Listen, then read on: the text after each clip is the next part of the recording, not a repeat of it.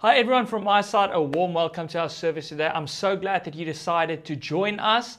We are online only for a couple of weeks, but it's so great. It's given me the privilege, something I don't always get to do, is spend time with my family over the Christmas season because we are normally leading our church. And this year, I've got the opportunity to actually be with my family and still be with you, my church family. So I'm actually recording this all the way in Port Shepstone, KwaZulu Natal, from my parents' place. It's warm, it's humid, but it is great being with my family and being with you online today. So, thank you for tuning in. If this is your first time, we want to give a warm welcome to you as well. You're so welcome at our service. We are busy with a series called Light Has Come a series about the light that Jesus brought into the world when it was at its darkest. And I don't know what 2020 has been like for you. Maybe it was a dark year, maybe it was a difficult year. But I believe that Jesus came to bring light, not only when he was here on earth 2,000 years ago, but to bring light into our world here in 2020 when it might have been a difficult year for us. And if you are tuning in for the first time, I want to tell you that this series, this whole Christmas series, Light Has Come, is not about what you can do for God this Christmas or how you need to change your life. This series is a little different. This series is about what Jesus has done for us, about His light that came into our life. So during this service, I'm not going to put extra burden on you or try to make you feel guilty about, about maybe focusing on a lot of things during Christmas and, and feeling like I haven't been paying enough attention to Jesus. This series is about resting and settling in to what Jesus has already done for us. Now, today I wanted to talk a little bit, I wanted to start with a story.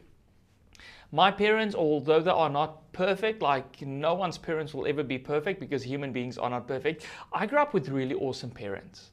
And my dad, my dad and I are actually a lot alike in, in numerous um, in numerous ways. But my dad is the one person that I would always go to when I needed counsel in my life. So even today that I'm a grown man with my own family, if I need to make a big decision like buying a car, buying a house, selling a house, starting a church, the first person I would always go to, the first people are my parents, but specifically my dad, because I know if I go to my dad Although his answer might not be perfect, I might follow it, I might not follow it. What I do know is this I know that my dad wants the best for me. I know that my, my dad wants to help me to find a direction in my life with whatever I'm busy with that will lead to good things in my life, that would lead to my prosperity, to my health, to uh, my family flourishing, and not to bad things. So, my dad is a soundboard. My dad is a counselor to me. My dad um, brings wisdom into my life, he brings direction into my life. I know I can trust him. And I don't know what your experience has been with a father here on earth. Maybe your experience was like mine. Maybe it was a good experience. Maybe you still go to your dad if you need help with something. Maybe your experience was a bad experience, not such a good experience. But the one thing I do know, whether your dad was good whether your dad was not so good. We all long for a healthy relationship with a father figure in our life. We all long for wisdom, we all long for direction that comes from a father. And therefore, today, the second part of our series, Light Has Come, the second topic that we're going to cover is this a father like no other. Our topic today is a father like no other. And I want to read to you again from the book of Isaiah. Last week we read the we read the bigger part of it today. We're only going to read verse 2 and verse 6 from Isaiah 9. Let's read verse 2. The people who walk in darkness will see a great light. For those who live in a land of deep darkness, a light will shine. And then verse 6 For a child is born to us, a son is given to us. The government will rest on his shoulders, and he will be called Wonderful Counselor, Mighty God, Everlasting Father, Prince of Peace. Now, we talked last week about this mighty God that brings light into the darkest moments of our life. No matter how difficult, no matter how dark 2020 might have been, God brings a mighty light into our lives.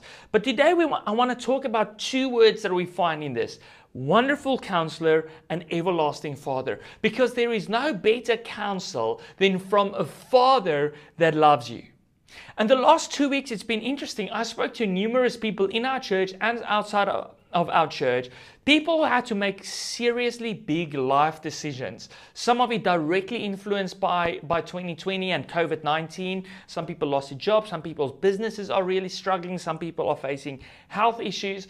And the thing that everyone says is, I wish I had some good direction. I wish I knew what to do. It's like saying, I wish I had counsel that showed me exactly where to go.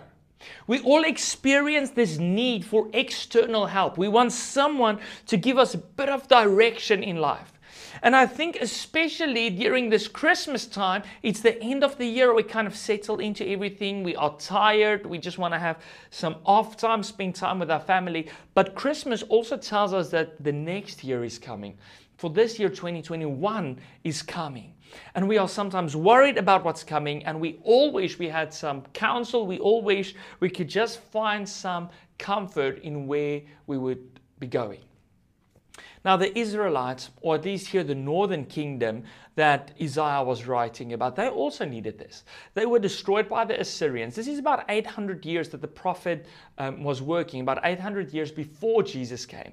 But they needed light in this dark moment of their life. They needed counsel, they needed direction, because some of the people were taken away in exile. They were suffering as the slaves of another king. They weren't sure what to do, where to go and they needed help. And he's telling them that a light is going to come into this world. And part of this light, the light that Jesus will be bringing into this world, is that he will be two things that we need that, that goes together a wonderful counselor and an everlasting father.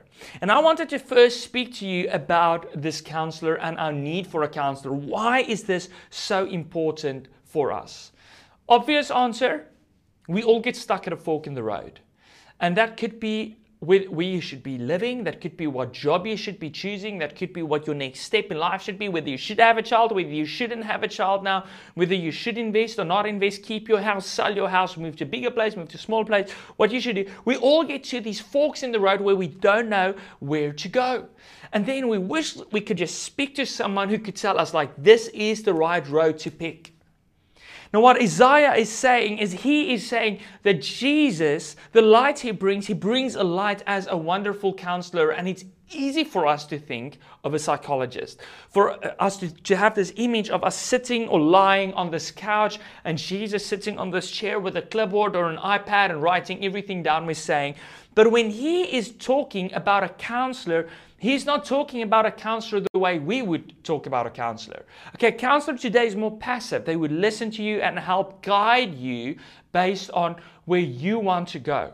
But a counselor in the biblical times was someone who would specifically give active direction, and often it was used with reference to an army that would lead to victory. So, for example, in Proverbs 24, verse 6, we read that for by wise guidance you will wage war, and in abundance of counselors there is victory. So it's a very active, if you don't have counselors, if you don't have guidance, you're going to lose a war. But if you do have guidance and counsel, you will win the war. It is active leading. And this is literally what Jesus did when he was on earth. Okay, Jesus didn't just sit in the synagogues and, and preach good things about God. Jesus actively counseled and led people on the right path. Jesus encouraged people to believe in him. He was the truth, the way, and the life. He encouraged them to come and find rest in Him when they were tired. He healed people. He parted them from their sins. He gave them new direction. He advised His followers to do to other people as they would like people to do to them. So He taught them how to behave towards other. He taught them how to behave in a humble way, in a manner way. Jesus taught people to, to when they're facing persecution, to go through that, to it cheerfully. Um, he taught them how to love one another, how to pray.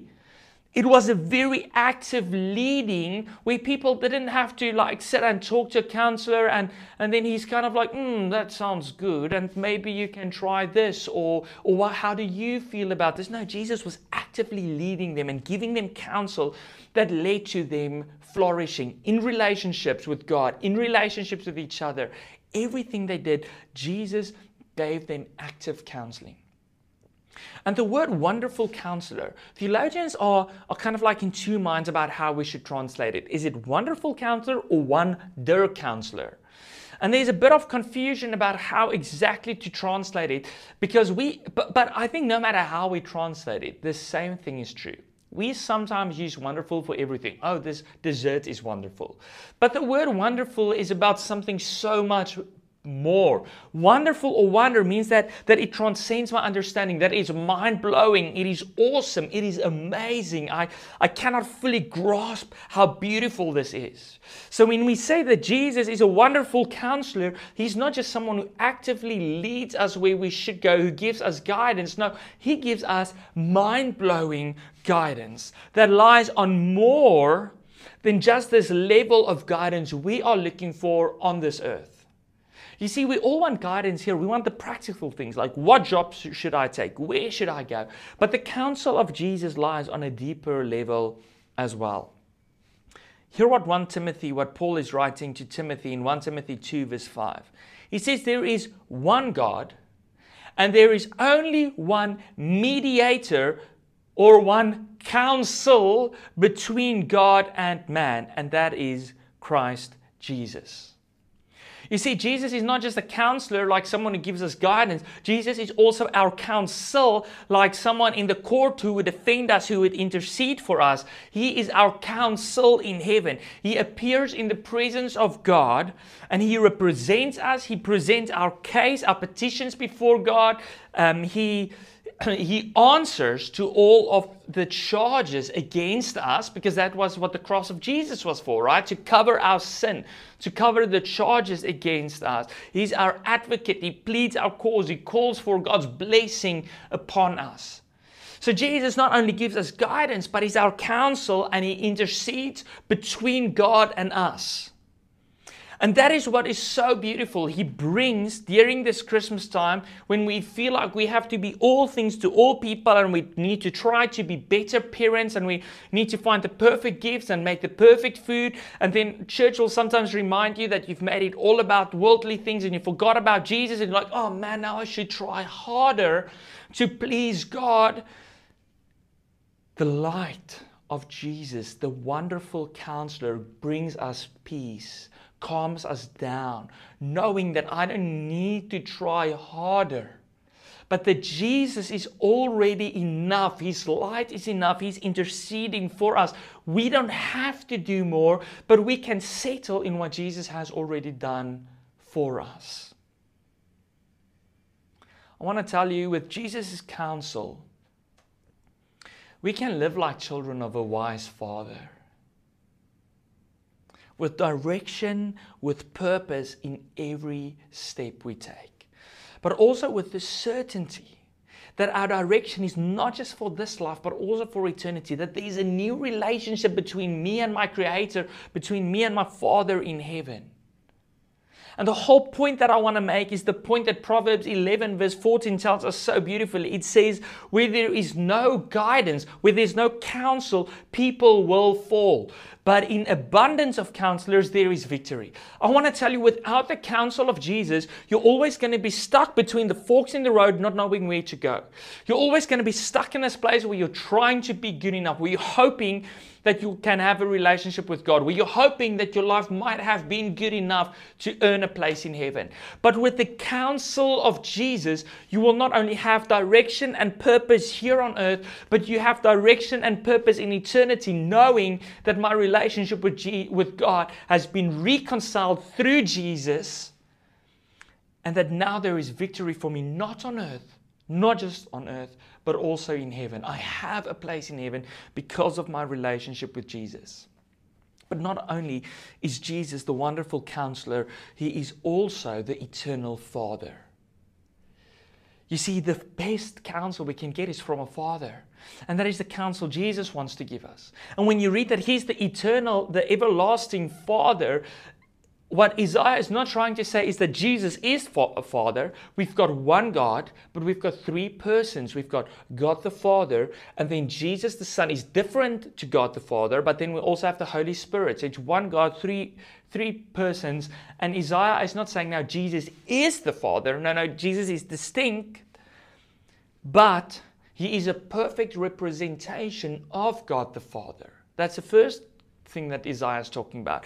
You see, in the Bible, we read in John 10, verse 30, that Jesus says, I and the Father are one. And then in verse 38, he continues, he says, Know and understand that the Father is in me and I am in the Father. So we, Jesus and the Father is not the same, but still they are one. And then in in um, John 14, verse 9 to 10, he tells Philip, he says, Have I been I have been with you so long, and still you do not know me, Philip. And then he says this Whoever has seen me has seen the Father. How can you sh- say, Show us the Father? Do you not believe that I am in the Father and the Father is in me? You see, when he says Jesus is our everlasting Father, it's not that Jesus is the Father, but Jesus is the perfect representation of God the Father. If you want to know God the Father, if you want to know what He's like, know Jesus because He's the perfect image of God. He's the exact representation of the Father's being. Jesus alone makes the Father known. So when we read that He's the everlasting Father, we see God the Father in Him, but also I think when, we, when he says that Jesus is the everlasting Father, it, it is also an analogy. Sam Storms, the theologian, said it, it is a descriptive to Christ's character. So he is fatherly, father like in his treatment of us. So, Jesus, when we read that he's the everlasting Father, is not just the one that bridges the gap, that links us to our Father in heaven, but he is also like a Father. Our mighty God has paternal compassion towards us as his children. Jesus has compassion. He loves us like a father. We can trust him like we will trust our father. He cares for us as a father would care for his children. We read that in Matthew 9, verse 36, when Jesus sees the crowds of people, that he was moved with compassion over them because they were, they were weary and scattered like sheep, having no shepherd. It's like a father looking at his children and saying, You are lost. And I feel for you. I want to guide you. I want to love you. I want to take care of you. Jesus becomes our father when we are adopted into his family. He's a father figure to us that will never die. He will never leave us fatherless. He will never disappoint us. That's who Jesus is. Everything you've ever dreamed that a father could be, an earthly father, whether you had a good father or a bad father, everything you could have ever dreamed a father could be, everything you could have wanted from a relationship with the earthly father in Jesus, we have that. So He shines light into our darkness. He shines light when we don't know what direction to take. He shines dark. He shines light into the moment when we were disconnected from our Father. He shines light into this emptiness, this need we have for a Father figure. And if you're today like, but how do I get this direction? How do I get this counsel from Jesus? How do I get this reconciled relationship with, with God the Father? How do I become a child of Jesus so that I can call him my Father? It is so simple. John 1, verse 12 says this To all who believed him and accepted him, he gave the right to become children of God this Christmas, when you hear that light has come, that Jesus came into this world, Jesus didn't come to place more burdens on you. Jesus came to take the burden off your shoulder, to give you counsel, to give you direction, to reconcile you with the Father, to become the Father figure in your life that you've never had, to adopt you as His son, to adopt you as His daughter. He didn't want to put a burden on you. You want to take the burden off. This is not about trying to prove that you're enough or trying to do good enough or trying to figure life out on your own. It is finding rest in Him. It is finding His light in your life and following Him and learning that He is enough. Charles Spurgeon said that there is no unfather in Christ. He will always be our Father but there is also no unchilding us. We need, we have to be children. And when we realize that the best Father we can have lies in Jesus and in God our Father, then we can be children and we can live freely as children, knowing that our Father has got our back, that He's got our counsel, that He will take care of us. So this Christmas, Remember that light has come in your darkest moments when you need guidance, when you need direction, when you need counsel. In the moments when you need a father, maybe this Christmas it reminds you of a father you didn't have. Light has come in the moments when you need a father to love and comfort you. He is here for you, He cares about you, He loves you. Light has come to all who believe and accept Jesus as their Savior. Let's pray. Jesus, thank you that in the darkest moments of our lives, when we feel confused, when we feel uncertain, when we know, don't know where to go and how to give our next steps in life, when we feel broken and alone and without the, a comforter, without a father, without counsel, thank you that in those moments that your light shines through. Thank you that we can find light that we can find hope, that we can find counsel, that we can find a Father in you. I pray that this Christmas, that our hearts will settle in this knowledge. That this Christmas won't be about feeling guilty between juggling Christmas the way the world celebrates and Christmas that the way the church celebrates, that we won't feel guilty, that we won't try to juggle, that we won't try harder to appease everyone and to be good enough in your eyes, but that we will just settle into this knowledge knowing that you are a Father who loves us, who cares for us, and who guides us. We pray it in Jesus' name. Amen.